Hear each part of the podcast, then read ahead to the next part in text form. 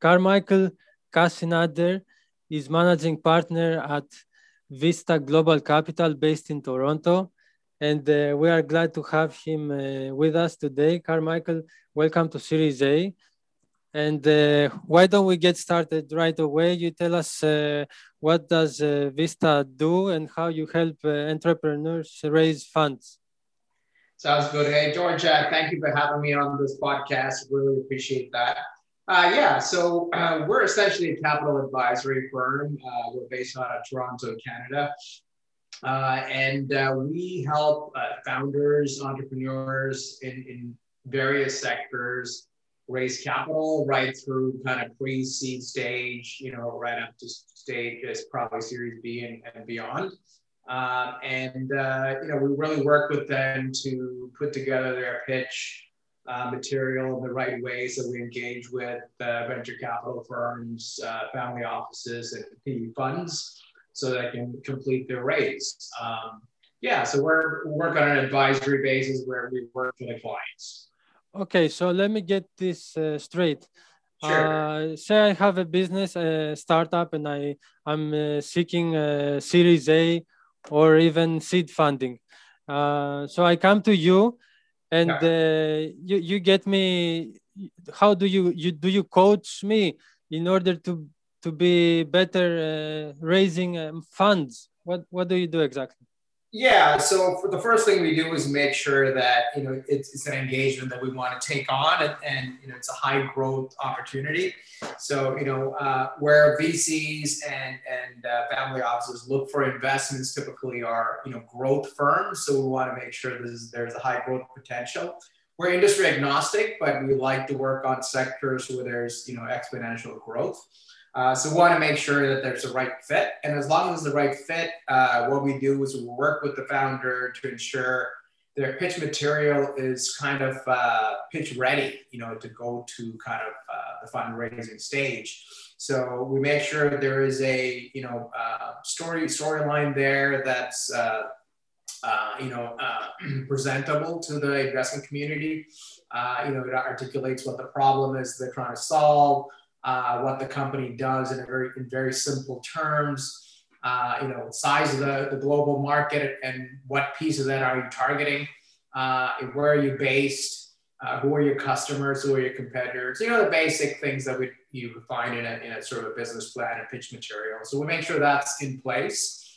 Uh, we kind of circulate that to, you know, once we have an engagement agreement, we formally launch, uh, we kind of go to a few of our contacts to get some feedback. Uh, and then we tweak the material after that if needed. And then kind of formally launch by you know engaging with the wider uh, network of, uh, of audience like the funds uh, that we work with. And in terms of your company, how do you get paid? Do you get a percentage of the funds raised? Yeah, so it, it really depends on the engagement, but it's a combination of uh, you know percentage raise uh, based on success. Uh, in some cases, uh, you know, uh, some kind of a retainer fee. Um, so it really is is a combination of the two. But it, most of our compensation is based on success and then percentage of funds raised. Correct.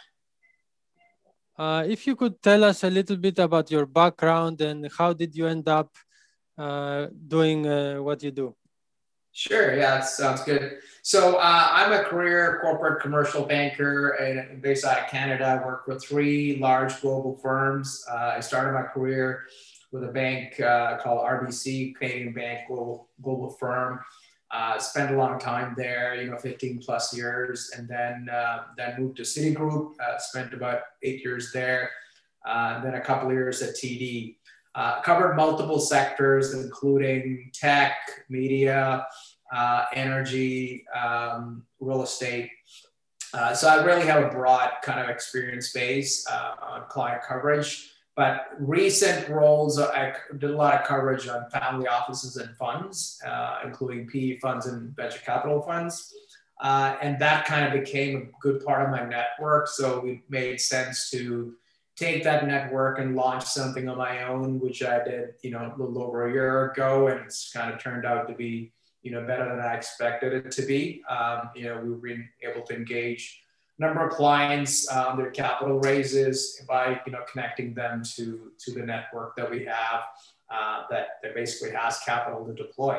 Um, so yeah, so that that's kind of how it came about. It wasn't specifically planned. It kind of grew over time, and uh, I kind of followed my clients, and uh, you know basically kind of uh, established a more formal organization uh, over time. And did you ever think to raise your own fund yeah, so that's that's something that we are uh, looking into. Um, the thing with launching your first fund is is track record, and you know that's you know obviously you know nice to be able to show that. So I think that'll come over time.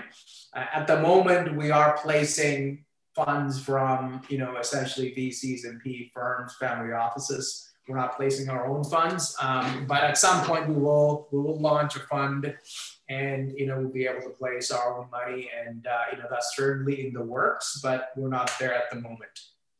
So what kind of projects are you working on? If you could uh, tell us some examples of what you have done this year Sure. Yeah. So uh, we are um, we're as I said we're industry agnostic, but there are some natural clusters. So I mean, one of them is is obviously tech, SaaS companies, uh, anything to do with technology and, and, and great growth uh, with the recurring revenue pattern. So, you know, we are working with, for example, uh, a workforce management company called uh, Gaia Digits. Uh, they what they do is uh, they provide workforce scheduling, analytics, um, and reporting. Uh, essentially, they're a Toronto, Canada-based company. Um, so we're helping them in their capital raising efforts.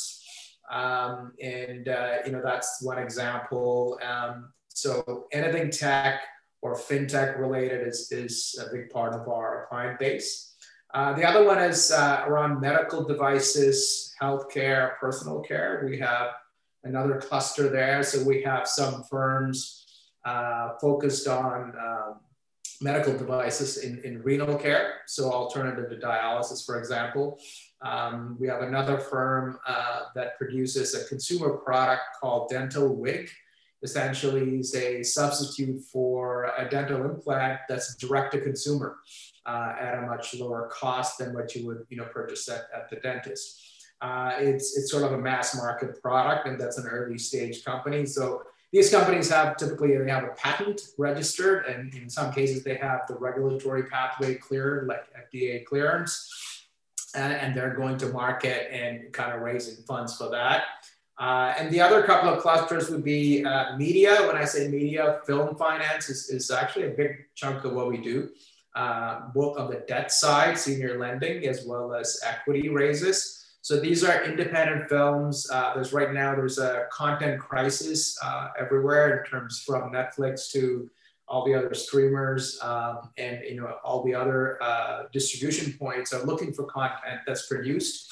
So there's there's a gap there. So there's a lot of independent producers trying to finance their films. And again, we can't take on all the projects, but we do like to get involved at the later stage of, of film production, and we're able to find funding for them, largely on the debt side uh, for these projects.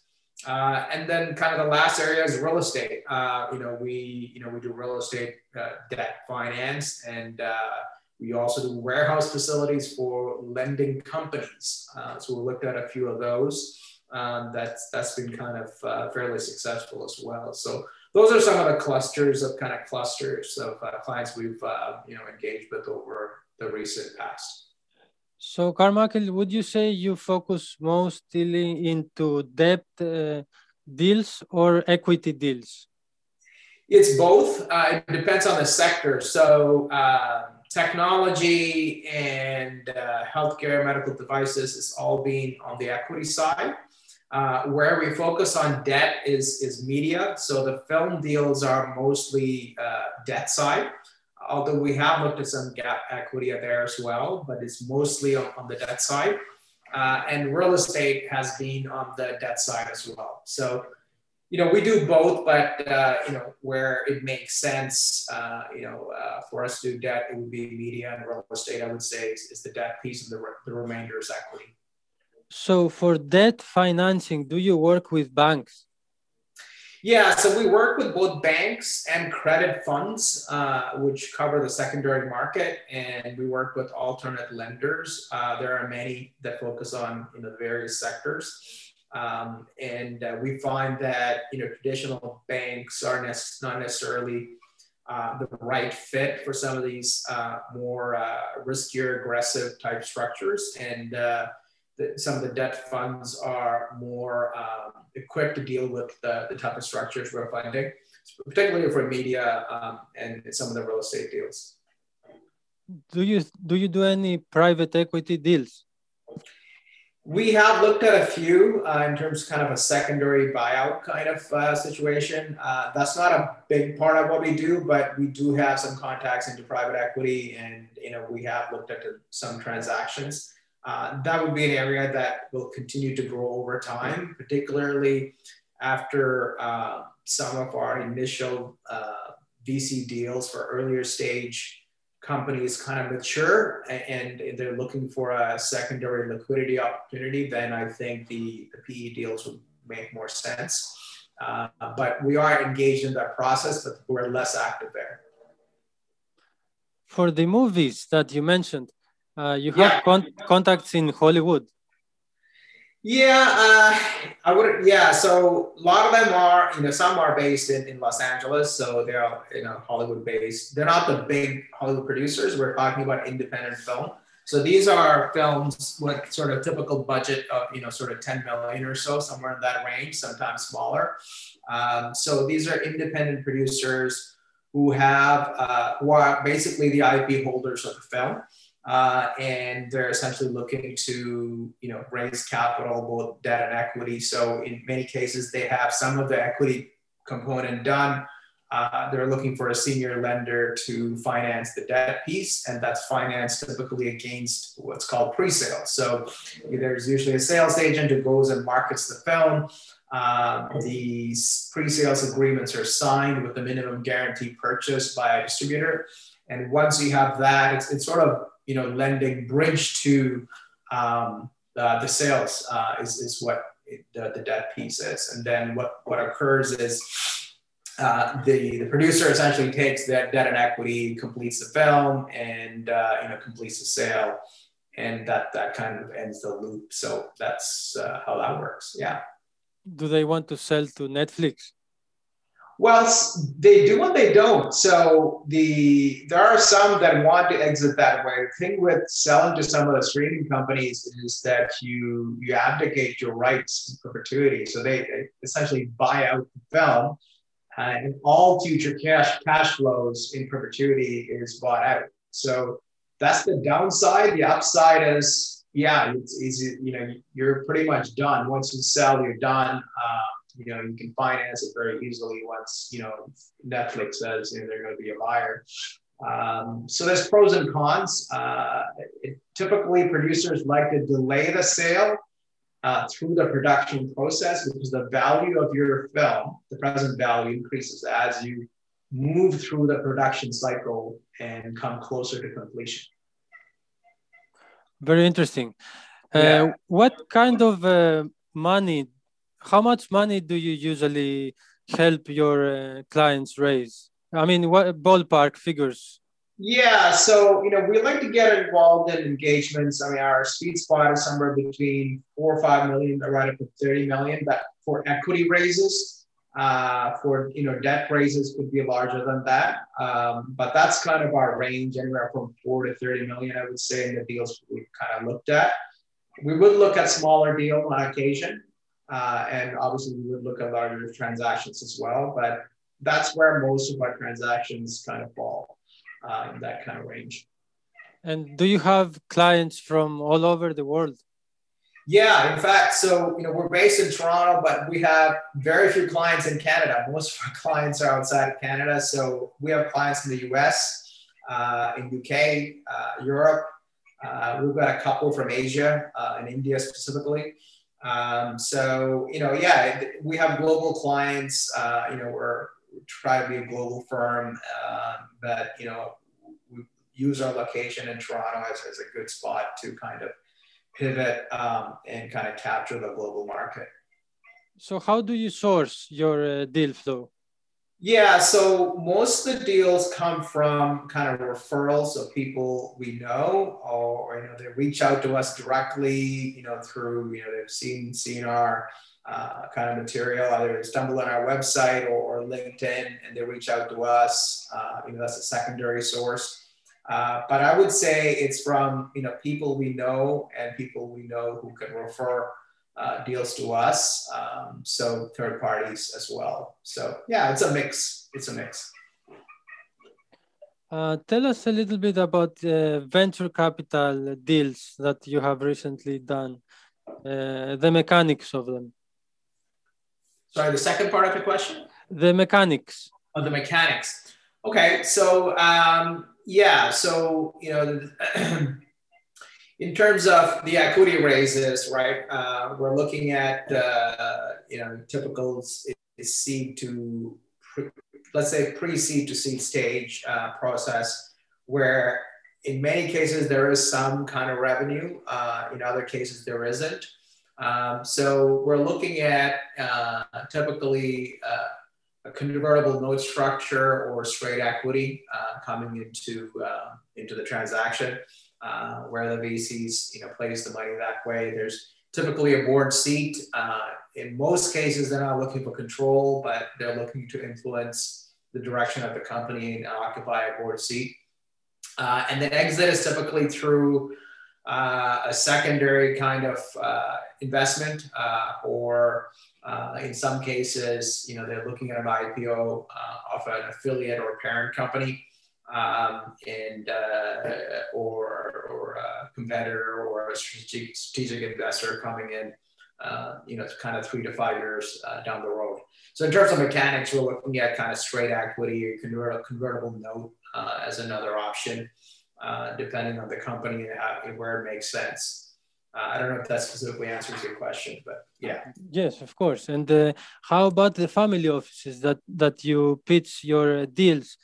How, uh, if you could uh, explain how they work uh, typically? I mean. Yeah, so the family offices, I mean, in many many cases, they're not that different from you know venture capital firms. I mean, they sometimes they have smaller uh, pools of capital, and sometimes it's actually larger pools of capital than some funds.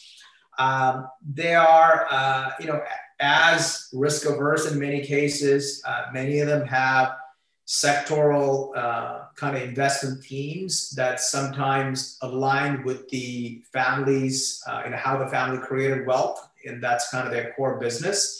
Uh, so, you know, that could be kind of the connection.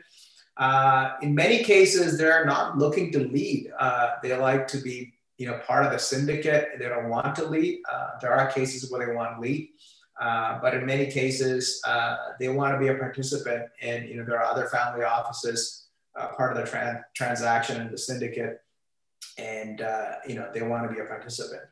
Um, so I would say, you know, in terms of deal origination, due diligence, they're, they're very you know, quite formalized, uh, especially the larger family offices. And, and they look and feel more like an institutional investor um, than like an angel investor, for example.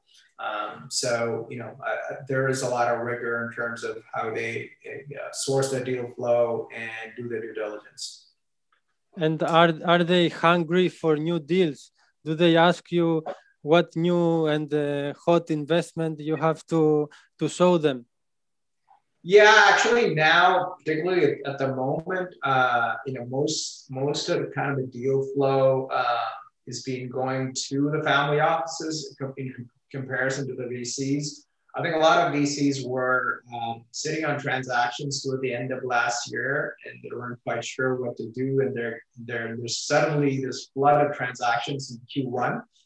Uh, many are very busy. They're not necessarily looking at new transactions. They're doing follow-on rounds for their own um, kind of uh, firms they've already invested in. Um, so family offices have been, you know, kind of the go-to um, uh, spots for for capital. I would say, you know, in, in this Q1 of this year.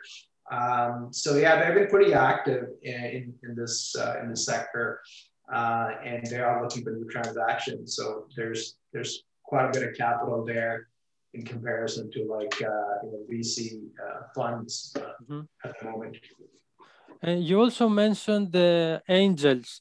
Uh, do you have a network of business angels that uh, you show them your deals as well? Yeah, so we have a handful. I wouldn't say it's a big network. That's uh, you know a smaller part of our network. Uh, there are lots of angel lists and and sort of various initiatives that are more geography focused. So there's you know angel list in Toronto. There's you know there's certainly number of of those groups in Silicon Valley and all over the U.S. and globally. Uh, so we know a handful of them and, and, we know the type of transactions they, they like to get involved in. But I wouldn't say that that's a big part of what we do, but uh, you know we do have some contacts there as well. So you said your clients are uh, all over the world, but how about the funding sources, uh, family offices, and venture capitals? Are they based in your network in Toronto, or are, are they also all over the place? Yeah, they are global. So uh, most of our funders are, I would say, US and Canada, uh, to some extent, the UK. Uh, and you know, we have some contacts in continental Europe as well. But I would say, you know, definitely they're they're not just in Canada; they're they're global. Um, you know, that you have to be because you know the best source of capital could you know may not be where the client is. So yeah, you have to be uh, looking outside your media network. Has the situation with the pandemic been good for business or bad for business? Yeah, that's that's an interesting question, George. I mean, yeah. So um, it's it's not so good that you know people are cautious and asking you know more questions around well, how does this business survive the pandemic? And you know, will the numbers be the same? You know, those kinds of questions. And those are valid questions. Um, but it's good from a perspective of you can actually get stuff done uh, more quickly virtually because you can book your appointments virtually, everything's done virtually. You can actually close an entire transaction uh, virtually, um, and that is possible. Uh, it wasn't quite possible before. Uh, it, it, does make due diligence harder uh, in many cases uh, because the physical verification of a transaction and, and people is, is uh, you know, uh, there's a lot of value in that, and uh, not everyone is comfortable going A to Z in a virtual environment. But it is what it is. We have to deal with it, and I would say overall, it's it's been you know it's been somewhat the same, neutral. I would say, right? We weigh the pros and the cons, and on average, I think it's it's it's about the same. But I think uh, there's more of an appetite to do things virtually and move ahead faster. Um, so, but time will tell. I think through this quarter and the next quarter, we'll know um, the actual effects of the pandemic on, on capital raising, you know, more more clearly. Yeah, for sure. Um, in terms of the legal uh, uh, stuff in uh, the deals that you do. For example uh, term sheets and uh, contracts. Do you uh, help the entrepreneurs with that or do you work with a legal uh, entity to do that? Tell us about yeah that. yeah absolutely. So i mean we're working with the entrepreneur right from you know kind of the inception off their sort of pitch right up to the closing. So that includes the term sheet. So we definitely advise them on the term sheet. Uh, you know, we benchmark them, benchmark them against you know other term sheets that we've seen uh, in that industry, and, and size of transaction. So you know we do advise them on, on the structure of the transaction, uh, the cap structure, the equity being offered, uh, all those things. Uh, we work with their counsel as well uh, from a business perspective. Know, obviously, uh, there is legal counsel involved when there's a term sheet representing the client. Uh, you know, we don't sort of substitute that in any way, so we do get law firms involved. Uh, if the client doesn't have a law firm engaged, we help them engage with one. And we have a network of lawyers we work with as well. Uh, but yeah, we work with them to ensure that you know uh, the best economics are reflected in the term sheet um, for the transaction, and it's it's priced right, and uh, you know it, the the terms are appropriate for uh, the amount of capital being raised.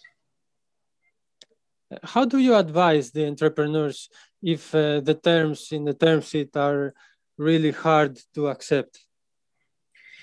Yeah, I mean, it really depends on them too. I mean, we had one um, in December, I think. Um, it, it, was uh, the company, um, you know, received a term sheet uh, from uh, actually was a PE firm, um, and they didn't like some of the terms. So they didn't like the fee structure. They didn't like the the um, uh, the percentage equity being sought. There were a number of things that they didn't like about it. Uh, we kind of talked through it, and uh, and and we decided that that wasn't the best fit uh, for that company. It wasn't like the it wasn't that the the, the offer was uh, not good. It was a good offer, but it wasn't the right fit.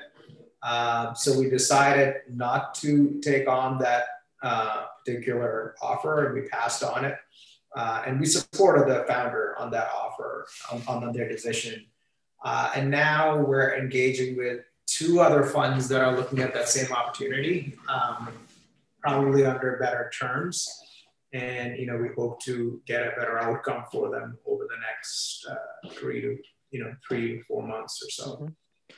And in terms of the valuation of a company uh, that seeks uh, funding, how are, are you the negotiator between the fundraiser and the, the, the source of the funds? Yeah, I mean, we again, we, we try to play the role of a conduit and try to add value. So we, we we're fair. Uh, we want to make sure that the the, founder, uh, the company's getting a fair valuation. Um, but you know, certainly we want to ensure that their expectations are within market um, in terms of you know a value for a company. Similar size stage industry growth potential um, all of that all of those things in the mix um, that the valuation is fair. So uh, yeah so the answer is yes you know we, we advise them. Um, but you know certainly the the funding party has a view and you know they have their own benchmarks um, so, you know, we work with them to understand, to ensure that, you know, there, there's kind of fairness on both sides and we're being realistic. Very nice. Uh, Carmichael, anything else you would like to share with us about your uh, future plans for this year? Yeah, so I, I, think this this is turning out to be a very interesting year. We hope to close a lot of transactions. We hope to engage with with new founders and uh, you know obviously we'd love to connect with uh, you know VCs and other funders as well, family offices uh, to add to our network. Um, you know we you know we have a number of transactions coming down our pipeline at any given time, so uh, we love to connect with those parties as well.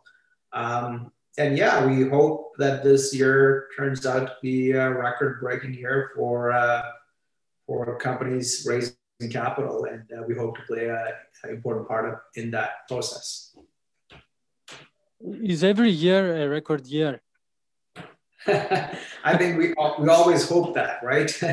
um, but I think uh, what's different this year is, you know, again, it depends on how uh, the pandemic momentum kind of ends. But if it goes in the right direction, the vaccine rollout turns out to be, you know, somewhat on target, um, and uh, there's adequate immunity and, and, economies rebound. There is a lot of capital sitting on the sidelines uh, waiting to be deployed. So that has to go somewhere, and that's looking for yield. Uh, and that's look, you know, obviously they're looking for transactions. So, um, you know, I would expect that that would be a robust uh, investing cycle that will occur. Uh, hopefully in this year. If it doesn't happen this year, probably next year. So, excellent. So, Carmichael, thank you for sharing your insights with our audience. I will make sure to include your contact information uh, in the show notes so that uh, someone that's listening may be able to contact you for uh, advice or uh, seek funding. Uh, thank you very much for doing this, and I'll catch you later. Thank you, George. Pleasure talking to you. Bye bye.